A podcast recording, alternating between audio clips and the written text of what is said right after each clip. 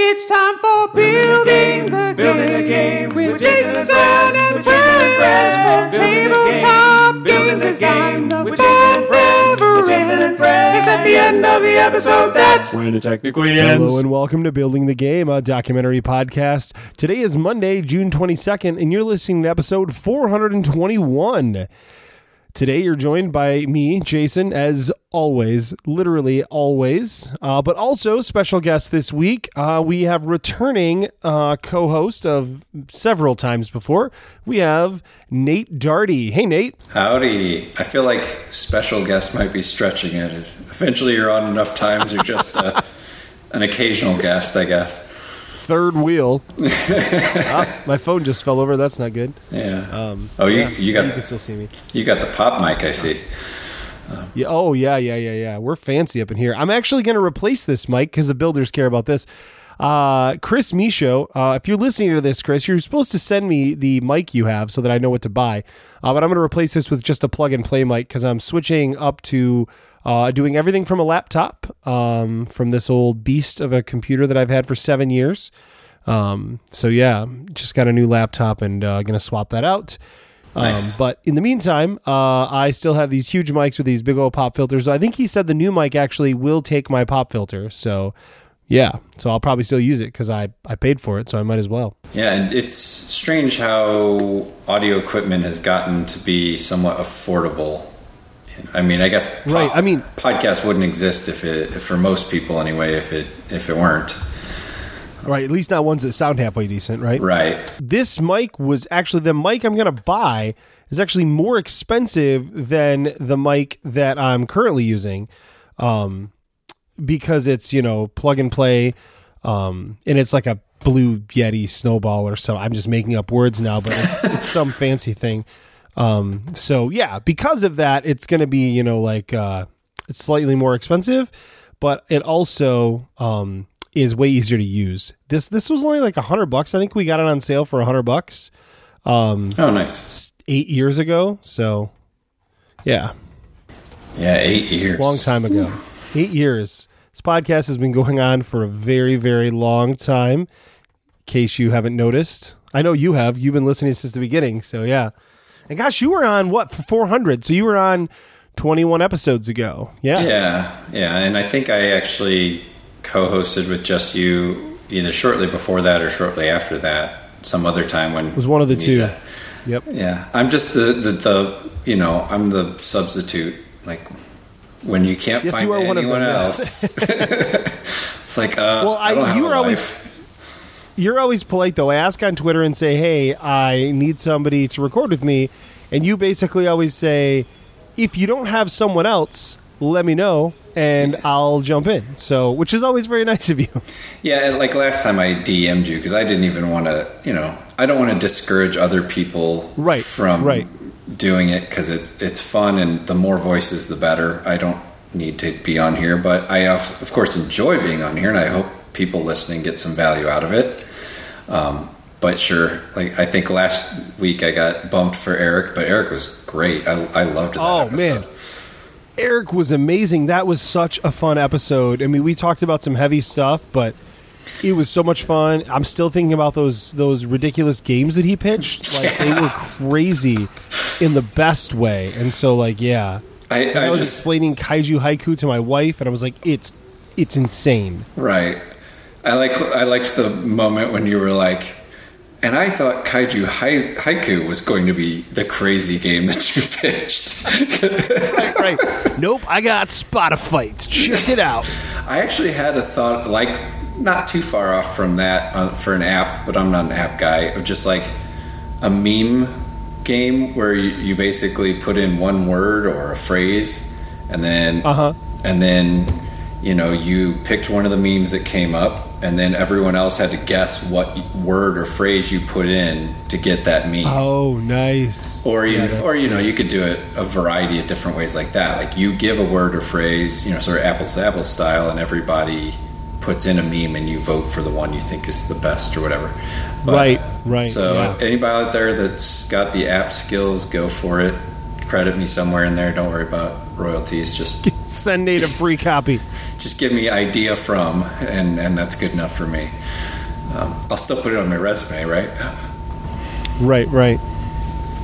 So what have you uh, what you been up to in all this uh, quarantine time? We haven't talked since uh, everything went the pits, you know, right. in every way possible. Yeah, we actually so, yeah. we actually drove not far from your house, literally the week before all this quarantine started in early March. Oh, really?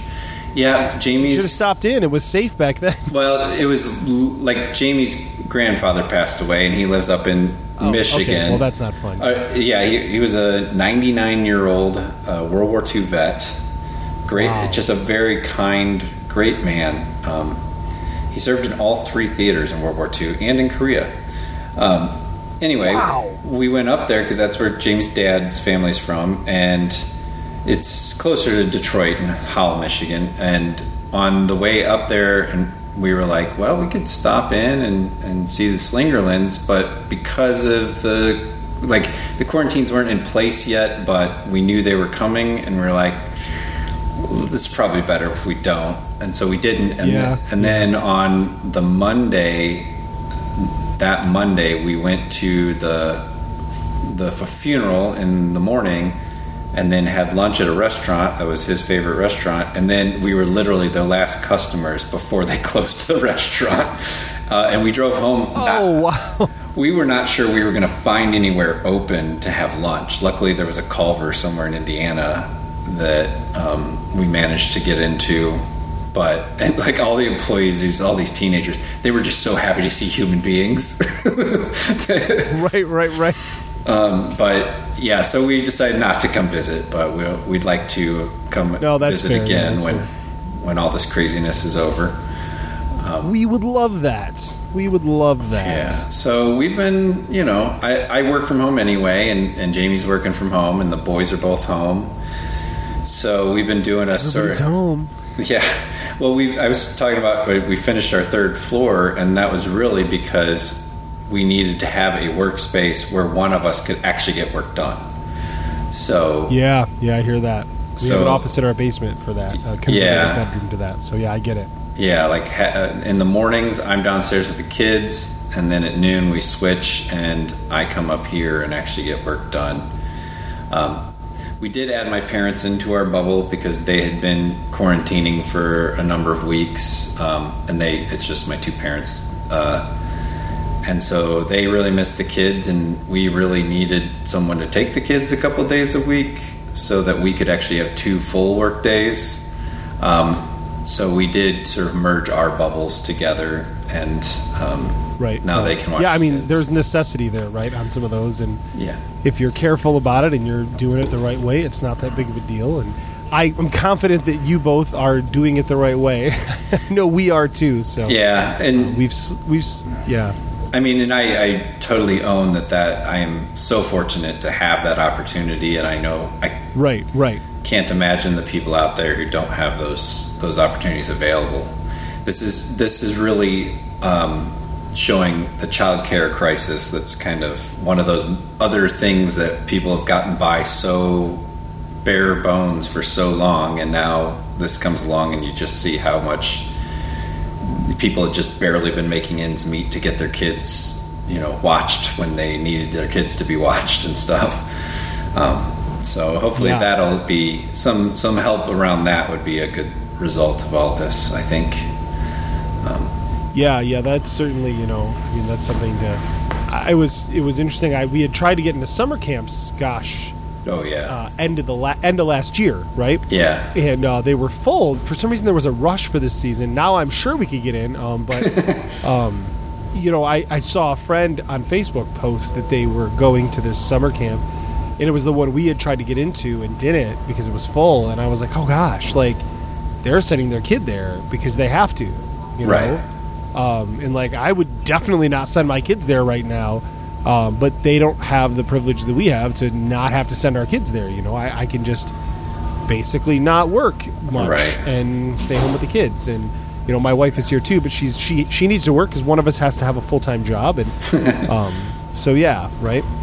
Yeah, it's and been uh, interesting. I will shout out to our local libraries. Uh, there was supposed to, my Corin, my older boy, five-year-old, he was supposed to go to two different library summer camps, day camps, um, and they switched them both.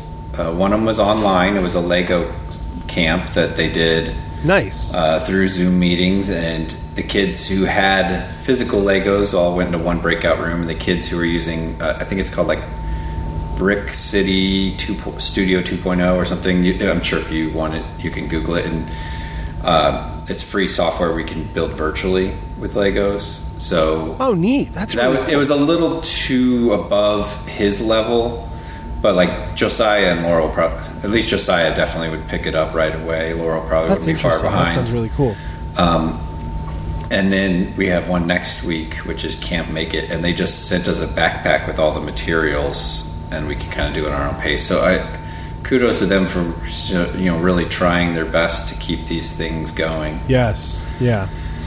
Um Yeah, I mean, otherwise, we're just doing the stuff that everybody's doing, keeping our heads down, all that. We've been going hiking every weekend because... Um, We've been doing a bit of that, too. Yeah, good excuse to go explore the state trails and, and get outdoors while still being able to keep a distance from people.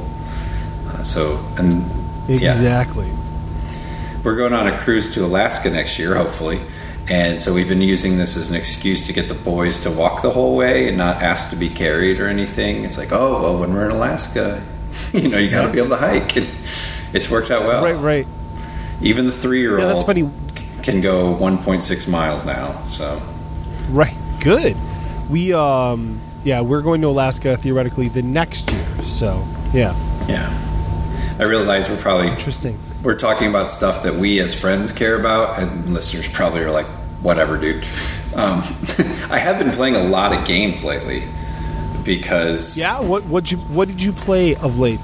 Um, well, if you don't follow Matt Riddle on Twitter, and who would, right? Um, now, Matt auctioned off a bunch Not of me. a bunch of his games and that he you know was kind of done with, and then uh, the auction... the bids went to one of two Black Lives Matters charities based in Detroit.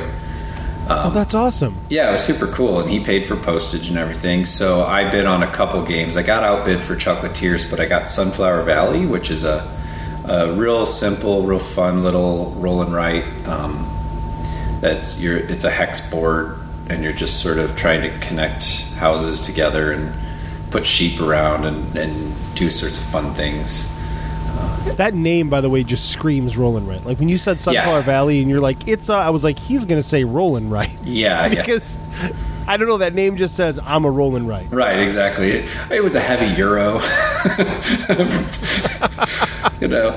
Um, I, I don't know. We get we played a little card game called Beer Garden. I can't remember who makes it, but... They, yeah, yeah, I've heard of that. Okay, I've not yeah, played it, but it's I've heard of it. You got a starting card, which is sort of your bar area, and then you're laying out cards around it to build your beer garden with different colored tents, and you're trying to connect different colored tents into patterns and stuff. Uh, it was easy and fun, uh, pretty lightweight. I haven't gotten too much heavy stuff out, just because, you know, who wants to play a heavy game right now? At least I don't. Yeah, we we haven't really either. Um, I did just... Uh, buy well I order, pre-ordered a game, which I rarely ever do, but I did just pre-order um, the new Kinesia game. Have you seen that? I can't I think it's called My City. Uh, yeah, I think I saw it briefly. I didn't look into so it. So it's a family level legacy game. Cool. Uh, where you build a city like out of like it almost looks from the cover. I looked at very little of this. Um, but I actually it's this started because I ordered a book um, and I didn't want to pay shipping. So I ordered a game. Um, so it, to not pay like six dollars in shipping, I paid thirty-nine dollars for a game. It made sense. It, was, it all made sense to me, right? That's called justification. But anyways, yeah, yes, yeah. But it, but it means that I got a new game. So that's going to come at the end of July, and I'm really stoked about that because it's, um, yeah, it just looks like fun, and it's like it's a patchwork style. It looks like from the cover game where you're building a city, and then you are what you build in the city. Uh, augments how the game plays the next time. You do that twenty-four times, which is a lot. Yeah. And it's you can just not play it that way and use the other side of the board and just play like normal. So, um, yeah. So I thought, well, thirty. I think it might have been thirty-four ninety-eight even. I was like, you know what? That's. I'll give that a try. Let's let's do that. So, yeah. So um, my wife and I are going to try that one together. So I'm excited about that. Cool. We did a, a game swap with some friends of mine where they put some games in a bag and I put some games in a bag, and then we left the bags for each other. Um, nice. So I, I haven't gotten to some of those games yet, but I'm pretty excited about it. Uh, but I gave them a bunch that I think they'll like. Uh, I don't know. I'm trying to think. Oh, I picked up a game a long time ago at like a Goodwill store called Night of the Grand Octopus. It's a yellow game, and it's social that, deduction. That sounds vaguely familiar. It's kind of a deduction game, but it's definitely it's like making fun of Cthulhu. You know, you're a cultist, and you're trying nice, to nice. Um, you're trying to. Well, I guess maybe deduction isn't the right word. It's um, you're trying to guess what room every uh, everyone else is going to go into, and you send your little mini Cthulhu into that room because if they're in the same room, then they can't gather the necessary things to open the portal. But if you're in a room by yourself. Ah, okay. You can get the thing, and once you have four of the six, you you win. Uh, so it's pretty light. It's I think it's by the art and the name and everything. It's geared more towards kids, you know, eight to twelve probably. But we and we enjoyed it, but we only had three at that time, and I think more than three would be better because it was too easy to avoid everyone else um, with just three people and seven rooms. Right, or whatever. Right, yep. Uh, but it was a fun little game. I'm sure we played a bunch of others. I've I've been really trying to get through all the games that I own that I haven't played yet. Um, as I counted, I started a spreadsheet, and I have, uh, I think, three hundred thirty games. And I there, there's yeah. almost fifty of them that I've never played. Uh, so that's that's not bad. I, I probably have three hundred-ish games, and I I probably have one hundred fifty that I haven't played. Yeah, that's not true. I probably have close to one hundred though. You're you amaze me when you're just like, I liked that game, so I bought it. I'm like, what? I like that game, so I think about it for two years and see if I really want to buy it. Yeah, no, I'm I am uh, I am an impulse buyer when it comes to games, especially. So uh, yeah, so I'm just like, oh, that game was fun. Let's buy that game. Um. Yeah, and then let's not play it. And actually, it sucks because I used to sell games back to... Um, remember that big... When last time you were here, I had that big thing of games. Yeah, I ended uh, up... This was quite a while ago. Getting one of them. Yeah, you, which is good because uh, I went to... I finally, like two months later, went to the store, and they're like, we don't want any of these.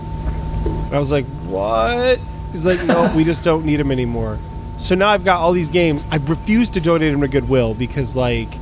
Like, because I want them to go to, like... Like, I, I understand that if I send them to Goodwill, like, some gamer could get them, right?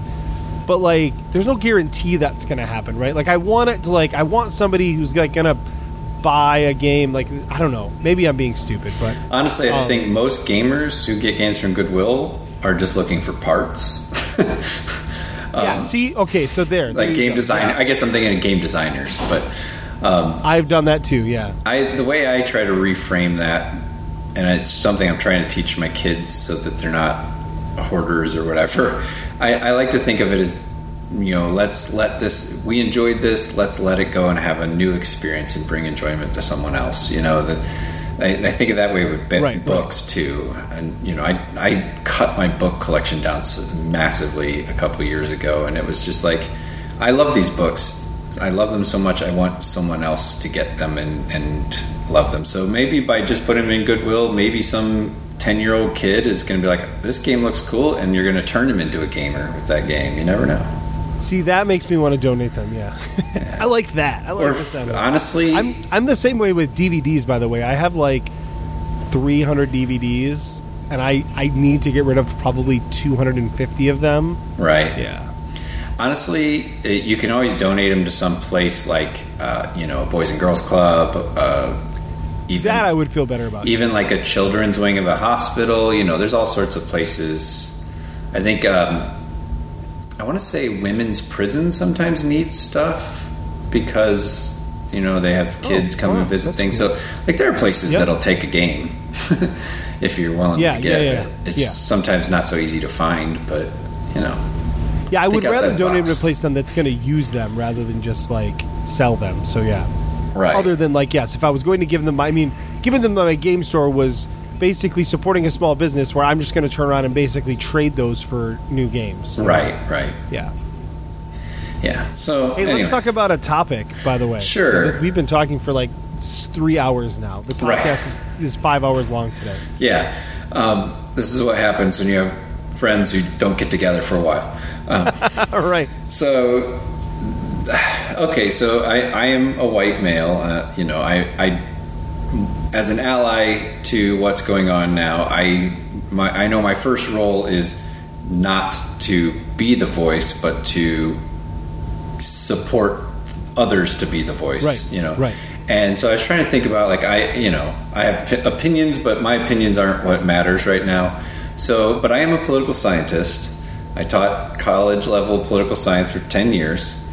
Um, so I thought, well, maybe I can give it a little bit of that context. Uh, and I am going to relate this to game design. Uh, so it's really... Right. I'm going to talk about institutions and institutional change. And that is, uh, you know, games are institutions. So what I mean is right. that... You know, I'm not talking about institutions as in specific organizations, but rather institutions in in the political science and economics concept, because it was originally an economics theory, is, you know, a set of rules, you know, formal and informal rules that basically frame the choices you have and the costs and benefits of making those choices. Um, and obviously you can kind of see how that's already very much like a game. Um And, you know, these institutions are often long-lasting and often very big and, and you know, have big impacts. Uh, and really, the, you know, so it comes down to this idea of rules, right? That's the core of an institution. And they're formal rules, like laws and policies. And, and of course, in um, game design, the formal rules is the rule book. Or, may, you know, also would include things like texts on cards that tell you what to do, or, or spaces on the board that got, you know, that determine what you do. And then there's the informal rules, and that's really more like social norms, um, you know, mores, things like that that aren't written down anywhere, right. but they're still important and they're still enforceable. And so a good example of this in my house is... When we play competitive games, we don't gang up on one person. You know, that's not written in any game rules generally. Right, right. But yeah. Um, but, you know... It's just a way to not be a we, jerk. We don't want to play that way. Uh, you know, and we don't want to be... Like, that's not the experience we want. So there's a, a strong informal rule in our house that we're not going to gang up on one person. It's one of the reasons we don't really play Munchkin, because the only way to play Munchkin is to gang up on the leader. Right. Um Not to knock Munchkin. It can be fun sometimes, but... Uh, no, but I mean, that is, yeah, yeah. Yeah, it's just not something our house enjoys. Um, and so that's, you know, that's the different kinds of rules. And and what you'll find is that it's hard to change the rules because those who in power, those who benefit the, from the rules, will do what they can to maintain the status quo. Um, and... Obviously, yes. you know, and the the parallels now is that what you're seeing is, you know, there are formal and informal rules out there that are allowing police officers to murder black people. And it's not changing quickly because there are people in positions of power that, that you know, have a stake in the rules being what they are now. Um, right, right. And typically, change happens at the margins. You know, there there's small incremental things that can benefit a person that they are willing to change or willing to act on. But it takes a long time for those marginal changes at the outside to work their way into the core. Um, you know, think about how long we've been struggling for civil rights, or even the attitudes of people towards the L G B T Q community. All of these things are changing for the better, but they're slow. It, you know, it starts with, it's, right. uh, you know, everybody, it's just little things, people being more comfortable coming out, or you know, people having more diverse sets of friends, or like our kids' generation where more than half of the kids are people of color or children of color. So like demographics, but those are very slow. Um, you know, in game world, this is like almost every Euro, right? You don't have big change. Every turn you do one small action that gets you a little closer to your goal, get you, hopefully get you a little bigger payoff. You know, most games are that way. You take a turn, you get a little closer to your goal. There aren't many games where one turn changes everything drastically. Right. Uh, right. I, but one of the things that popped into my head as you started to say this about games that I think is putting the games in a very fra- different frame of reference than you're speaking of, but is the same thing, which is if you look at highly competitive games, like professionally competitive games, uh, and I'm talking about board and card games, take a Magic or something like that, right? Right. Um, the, uh, the idea of certain cards are, or certain things, figures, miniatures, whatever, depending on the game, are, are better than others, right? Right. And that creates a market for that.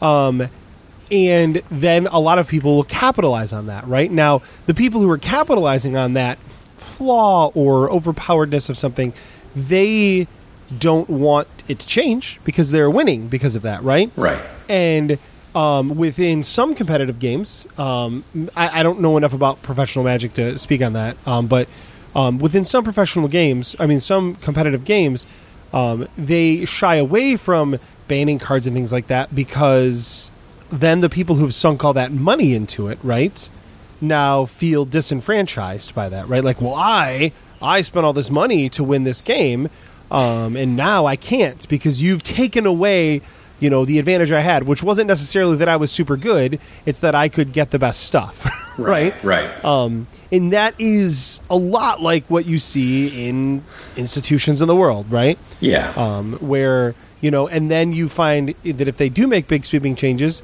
people will people will leave, right? And and people will quit. And um, but if they don't make sweeping changes, they also may not get in newer people and newer voices because that old guard that's just the best uh, is untouchable, right? Right. Um, and and I didn't even occur to me until you started bringing that up that that is a really good example of what the world is like a lot of times, and that's kind of crazy to me. Well, I think you see it within the game design and game publishing community.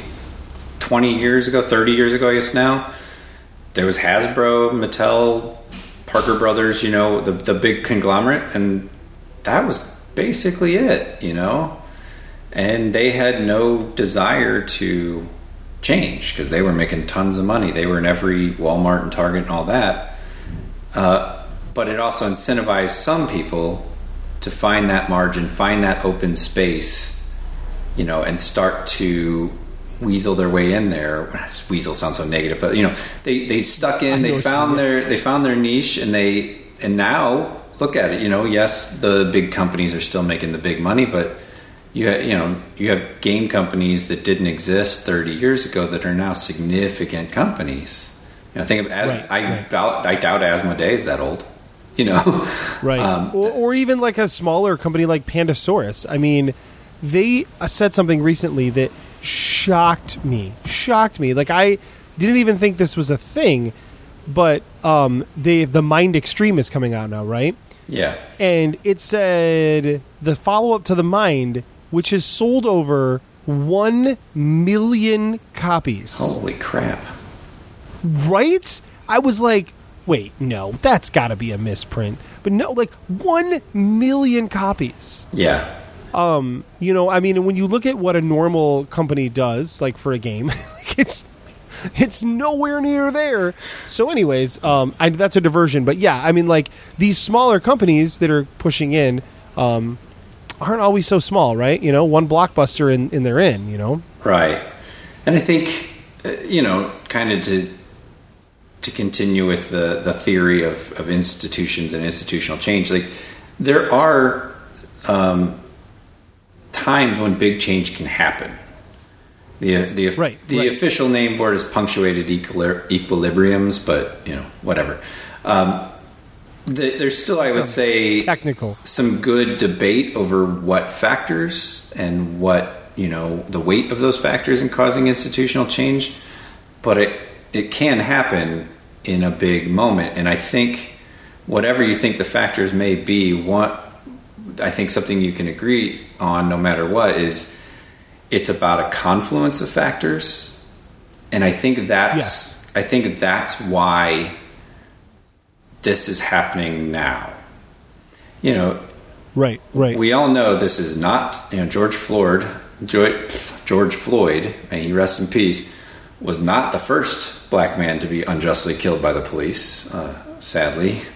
You know, it's been around, I think I've seen over a thousand black men killed by the police every year for, you know, a long time. So why is this one, you know, why wasn't it Ferguson fifteen years or five years ago, actually six years ago now in Ferguson? Why, you know, that got some traction, but why didn't that lead to big change, right? Or, you know, all these cases and the, the line, the name, list of names is so long.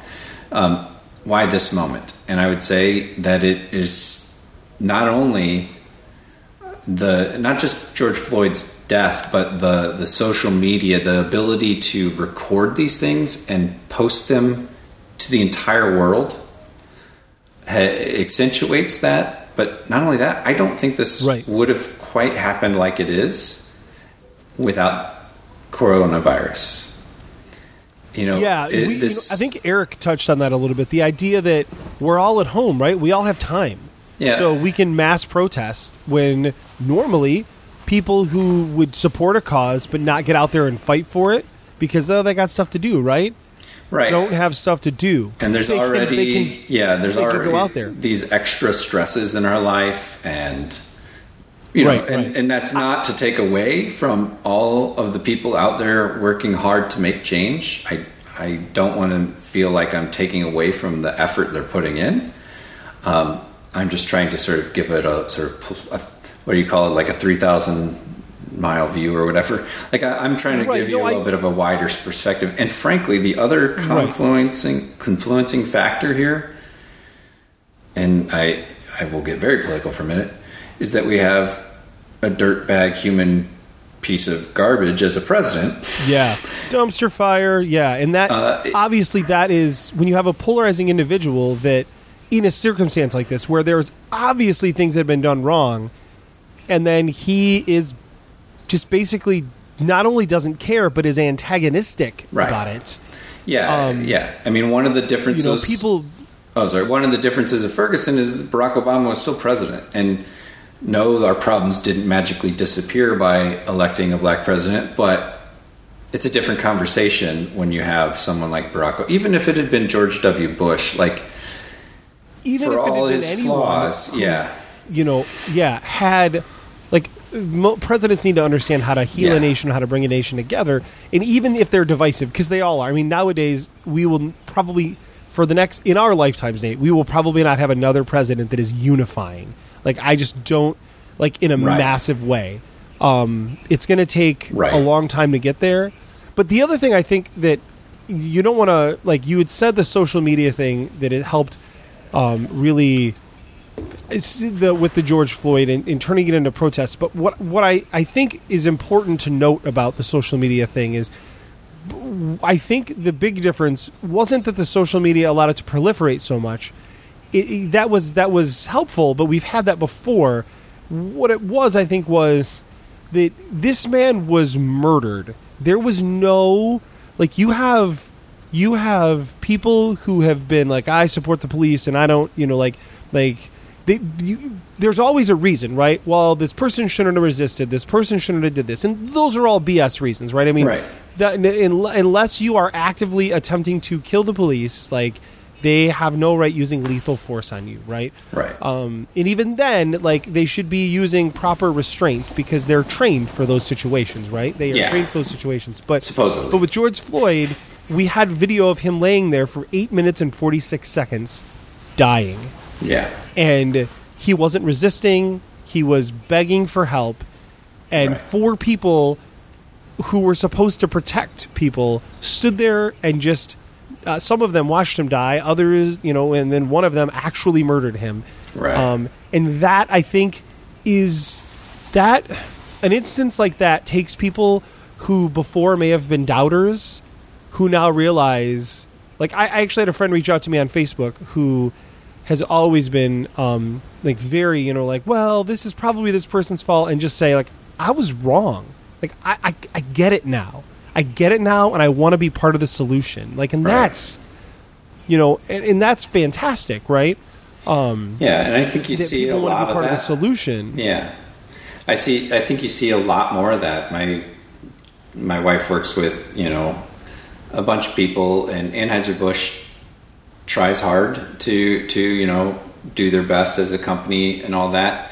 But just like some of her individual coworkers, you know, the, and I don't mean to overly stereotype, but an actual person I know of, you know, sixty-something-year-old empty nester, white suburban mom kind of lady who had made comments in the past that made, you know, kind of make you cringe, just just out of ignorance, not flat out racism or right, anything. Right, just like yes. kind of, yeah, oh yeah, yeah, yeah, does, yes. doesn't get it, and now she's, uh, you know, she's asking questions. A B set up some listening sessions and whatnot, and you know, she's asking these questions like, "Well, I didn't get it," and you know, she's like, "I went to a protest and it was really eye opening," and you know, just that. That's what you. you know, want to see more of. Right. Um, and that's obviously what we hope comes out of all this. Yeah. I mean, and so I guess nothing, nothing will fix what happened. I mean, nothing no. will make it okay that, that George Floyd was murdered by, again, by those who should have been protecting him. I um, guess. So you know, that's, yeah. So what I would say is, um, what makes this different, different than previous times, and what makes me more hopeful about real action this time is this, that there are these various factors that are all in play at once. So my message to you is keep pushing, because I think, and you, the listeners, I mean, you know, keep pushing, because I think this is a time where you could really actually see some big stuff, you know, like at, you know, like when the thirteenth, fourteenth, and fifteenth Amendments were passed, like the nineteen sixties civil rights legislation, like you could really see a push. Um, and I'm not going to tell you who to vote for for president. Uh, I haven't fully made up my mind, not between Trump and Biden, between Biden and third party, really. But um, vote and, and get active, because I do think this is a time when we have a chance to really leverage some change. Um, Right, yeah. And it's important. And, you know, not that I want to put game design on the same level as important social justice issues that are actually about human beings and their lives, but to put it back to game design terms and maybe hopefully lighten it up a little bit, because honestly, this much seriousness for this long can, gets me stressed out, um, is that, like, think about the, when you're designing a game, think about that experience you want. And if you're going to have, you know, the sort of little bits every turn, which is what most games are, and that's fine, that's going, that kind of happens normally. If you want a big change in your game, some dramatic culmination, you have to plan those factors in. Um, right. You have to... Yeah, you have to give the players to see that culmination, right, of events. Right. With that's without a ramp up, yeah. without an intentional design in, to ramp things up, you're not going to design a game that does that naturally. Um, right, right. In know. games that ramp up, that is, yeah, I mean that. Well, it, you know, it keeps like, you engaged, right? It's it's one of the it's but think about it. It's the exact same thing as social issues, right? What right. keeps you engaged in social issues is when there is movement, right? Either. Either things are getting worse, or things are getting better, or you know, stagnation be- becomes boring, right? For for your average American, right? Yeah. Oh, they're still protesting. Oh, nothing's changing. Oh, I'm gonna move on, right? Right. Um, like, and that's that's not good. I'm gonna, that's I'm not supporting that. That's terrible. But but that's the reality of kind yeah. of our focus, and I think it's the same. In, in, in if you're looking at trying to compare it to game design, I, I think there's. Definitely some similarities there. Just um, yeah, plan plan that experience. I know we all know that, and, but this is. I think it. Hopefully, this is a way people haven't thought about it. You're building an institution, and you're building the rules. But it, to push the metaphor a bit, basically, the, what we're experiencing in real life is house ruling, right? Like, this is where they found the rules of the game to be unsatisfactory. The formal rules in the book, as well as the informal rules, all benefit, you know, police officers and other people in power, right? And so they've house ruled it. Like, these protests are about, like, if you're not going to give us the rules we need, we're going to go out and make our own rules. Um, right. And right. yeah. So like that, that's what you're going to get is, you know, sorry, Chris Michaud, but one of the reasons that Monopoly gets so house ruled is, in my opinion, because it doesn't, like, I don't think those design elements are thought through um, in Monopoly, or at least not if you, I don't know. Man, uh, you might get into a fight with this guy. I'm not even lying. He might physically want to drive to your house and have a duel with you over that. Well, as long as he can but do no, it from I, I six think... feet away, I'm okay with it. Yeah. So, well, yeah, ten paces, probably. Right. Um, no, so, the uh, I think the thing with house ruling is that, like, so if a game is broken, right, if a system is broken, You, you either you do one of two things, right? You quit the game, like you don't play the game anymore, or you fix it. Um, and I think that, you know, in games, a lot of times, um, when players, especially non-game designers, play a game, right, have an experience, it's in they're like, this is nah. It's easy to walk away from that. It's easy to say, no, this isn't my thing, right? Right. Um, but but when it is worth it, when something about it grabs you, right? Um, you say, I don't know, like this is this game has potential. We can make a couple tweaks, and this game will be more fun. Let's do that, right? I think that's um, how most of us realize we want to be game designers. Honestly, is we look and go, "Wow, yeah, I just like to house rule things." You know, I like to fix things that right, I right. feel are broken. You know, I could just make my own game. Yeah. But but the thing is, when you talk about systems in real life, is we can't quit that game, right? right. Because that's life. It's not an option. Um, it is the literal game of life. Yeah. Um, and you you can't just quit that system. So you need to uh, find a way to house rule it to make it work, right? Um, or to lobby to change the, the rules and get a second right. edition printed, right? right. Or in this case, a you know fortieth edition or whatever I don't know. Um, of America. Um, yeah. forty, yeah. forty-sixth, I think, if you want to count it by the presidencies. But um, yes, I mean, many people would say that the Civil War was a second edition, basically, or the result of the Civil War was Republic Part Two. Yeah, yep, um, yep. You know, so yeah, maybe that's going to be my protest sign next time. We'll just be we're house ruling this stuff. I don't know if anybody's going to get it, but that's fine with me. I'll be happy. Probably not. Probably not. The, Unless there happens to be another game designer out there pro, uh, protesting, right, probably not. Right. But if if they are, you will make a friend for life out of that. I guarantee you. Right. Right. Um, so yeah, I think so, that's a so, yeah. pretty good summary of, of. Hopefully, there you see the overlap. I, I certainly don't want to diminish or belittle the social for the gaming, but I think there's some overlaps in the way you think that we can think about things there. So. No, and one of the things that I um, so I've been working on some different things with my with my coaching business, trying to ramp back up for when I can actually do more of that work. Um, when you know things get a little more back to a routine that is a little more sustainable.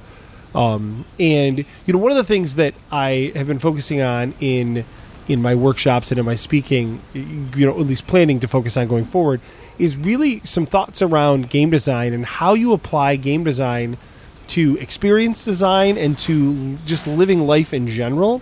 Right. And I think there are a lot of principles that, that go back and forth with that and dovetail very nicely into each other. Yeah. Um, so I, I don't think it's weird to, to talk about social institutions and how that compares to game design, because yes, life and game design, you know, imitate each other quite a bit, or I guess mostly game design imitates life and art, right? And yeah. Right. There was a thing about that. Art. Someone said one time. Yeah. Yeah. But so, so yeah, you know, in, in Builders, I know we've focused a lot on some heavier topics of late, and, you know, I'm not going to apologize for that, but, uh, but I understand it's, it's, um, it's probably draining if you're looking for a diversion. I know I've said this before, this is the wrong podcast for that. And, and for that, I will apologize that if you need a diversion right now, I understand that. Uh, and we're not that. And, and that's, right. that's tough, you know, um, because Nate and I would love, and myself and the other hosts would love to be able to come sit down and just talk about games and have a great time. But with the documentary aspect of this show, we just don't know how to do that. Um, we're not Flip the Table, right? Talking about Chris Michaud a lot, right? I can't, we can't just sit down and have fun and play weird board games um, because that's not our deal. So so we're going to talk about stuff, and it's going to be uncomfortable sometimes. And, and uh, yeah, so so if you have thoughts on that, though, like if you're struggling with that, I would I would actually like to hear that from you, you know? So reach out. Right. Uh, I'd love to have a conversation with you about it. Yeah, and, so. and certainly if if... I'm wrong, or if people disagree with me, I'm always I, I try very hard to keep an open mind and an open ear, so I'm happy to hear feedback as well. Um, yeah, if you want to send hate mail to Nate, you can send it to me. I will gladly forward it to him, or you can find him on Twitter um, yeah. at Nate Darty. You know, just send it on. It's great. Yeah, exactly. So I can lighten the mood a bit because uh, you know, I think we've spent some good time talking here, and and let's have a little bit of fun here. Um, now you're going to pitch a game. Yes. It's going to be lighthearted and fun, you yes. promised. Yes. Um, so, well, f- before I do that, I do want to make a plug for Yelly's Marble Run. If you haven't watched the John Oliver episode on coronavirus sports, or, you know, sports during the coronavirus, you can actually skip to about minute seventeen if you don't want to watch the whole thing. And he talks about Yelly's Marble Run. It's these like competitive marble races. It's so spectacular. I'm in. I'm in. Yeah. And, oh, didn't I email you? Yeah, I emailed you, didn't I? Oh, yes, yes. Yeah, you did. We're, no, we're yeah, doing yeah, a yeah, we're yeah. doing a whole league where we're all just picking teams to cheer for, and uh, whoever's team wins, we're all going to have to donate to a charity for them. And we're going to have like live wa- That's fantastic. watch parties over Zoom, just because it, it's fun. Anyway, uh, so I'll make that plug, but now in the game. So I'm going to pitch a game that I call Smashed to Orbits. Kind of a combination there. Uh, a portmanteau, like that, yeah. if you will. Um, it's a roll and write, but I think it's...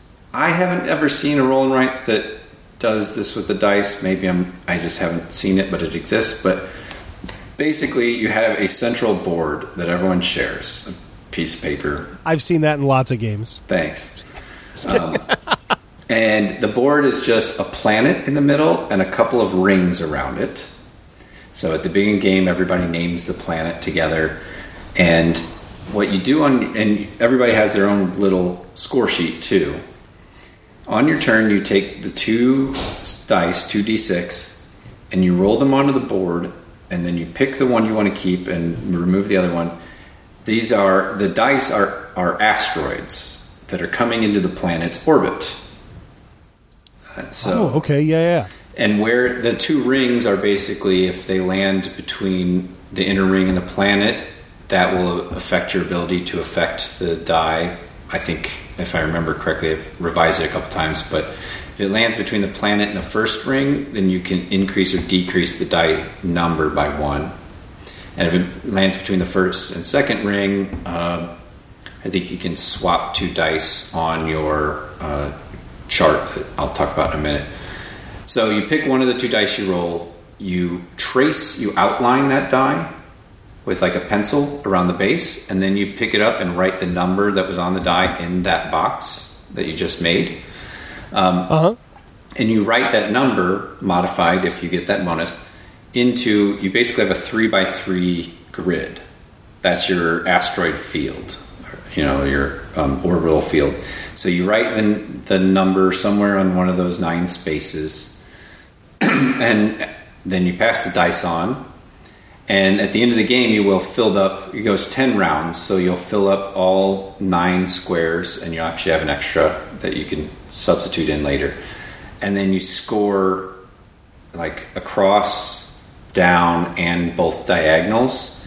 And you score, right now I've got the scoring set sort of poker style, if you will. You You get a certain number of points for if you have a pair in that line, more points if you have three of a kind in that line, or you can have a, a, a sequence, three, four, five, or whatever in that line, and that scores as well.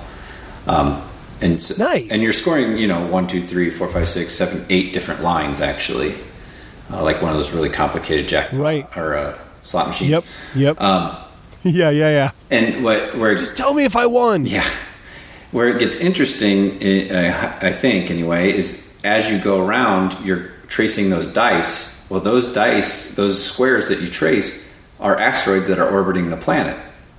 So as you roll later, if your die ends up on overlapping with one of those dice or with the central planet, your asteroid has smashed. Now, if it smashes into the pl- okay, okay, if it's smashed into the planet, it's gone. That's why you get two dice. Hopefully, one of them is your safe roll.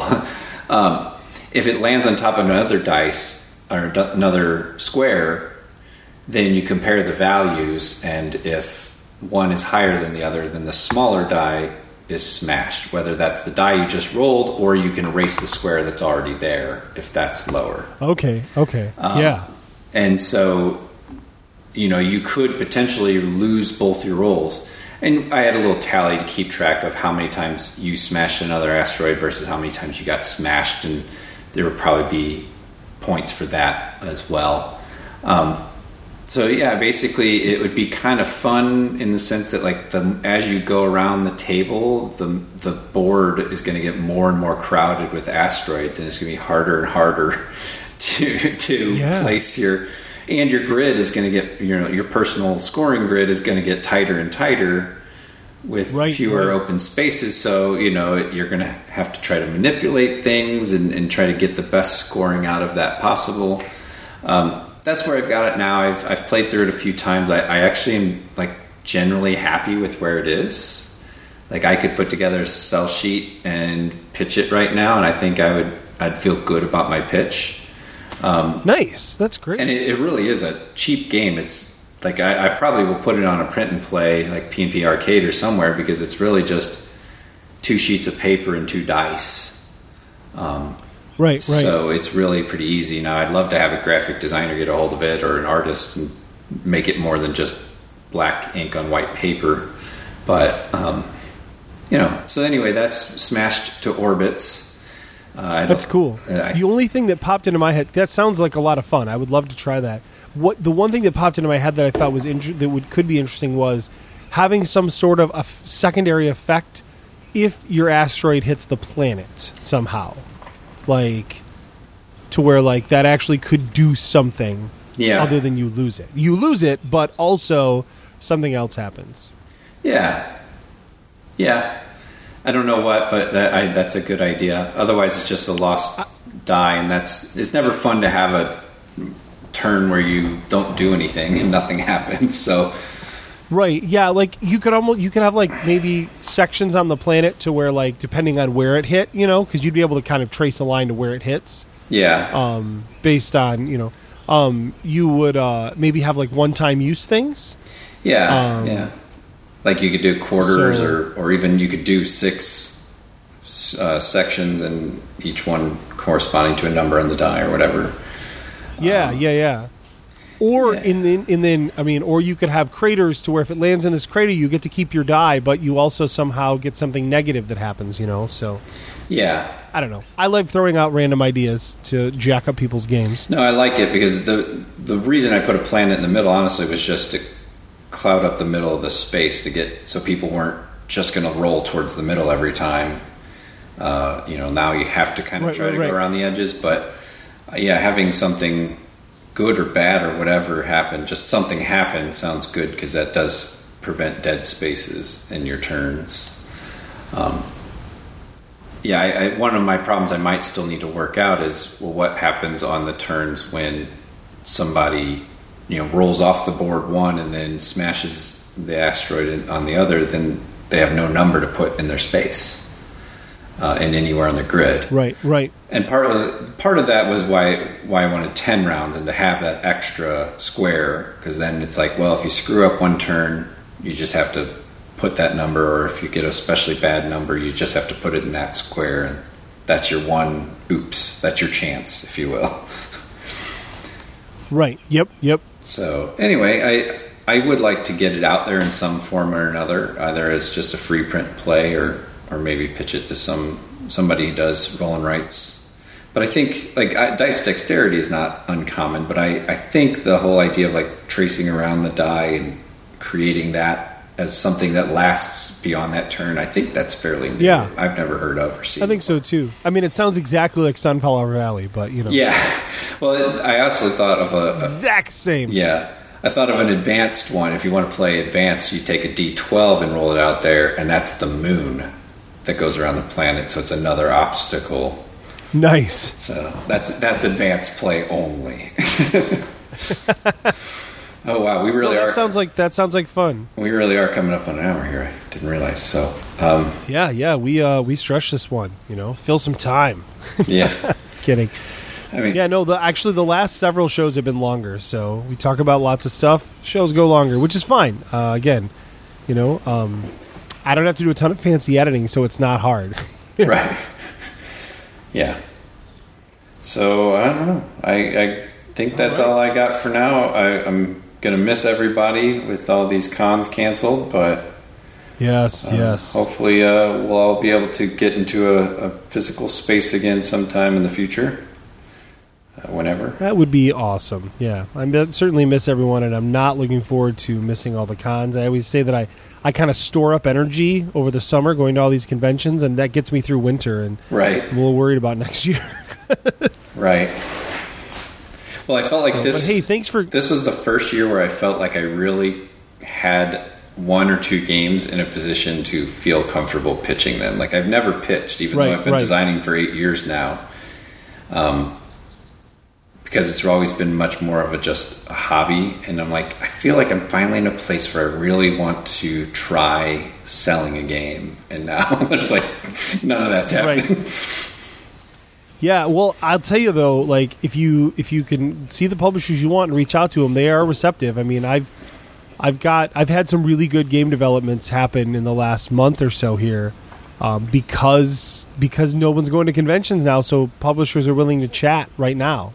Yeah, that's so true. I actually, yeah, so so I wouldn't shy away from that for you or for any of the other builders looking to pitch stuff. That's true. You know, look up publishers, uh, get the thing from Cardboard Edison, look through, find the. Uh, um, Find who to pitch to and, and do it up. Cool. Yeah. Well, hey, I appreciate you coming on the show. This was a good conversation and lots of fun. At least I thought so. Yeah. So I had a good time. And uh, I think your game sounds fun, and I would love to play it sometime. You should definitely get somebody to design it up for you graphically and uh, put it on print and play. Just put it out there for a couple bucks. You know, put it out there for ninety-nine cents. Yeah. That's Sell good. enough copies, you pay that graphic designer off, you know? True enough. Right. Um, so, all right. Well, hey, uh, listeners, thanks again for uh, coming to join us again. And uh, if you want to get in touch with us, you can find us at building game podcast dot com. Email us, building game podcast at gmail dot com. Call us, seven seven zero T E L B T G. Twitter, at podcastbtg, at J A Slingerland, at Nate Darty. You can also find us on Facebook, iTunes, Stitcher Radio, Google Play, all the other places. And until next time, good night. Good night. Building the game with Jason and friends, with Jason and friends. Building the game, building the game with Jason and friends, with Jason and friends. Dial seven seven zero T E L B T G. Please don't use the email.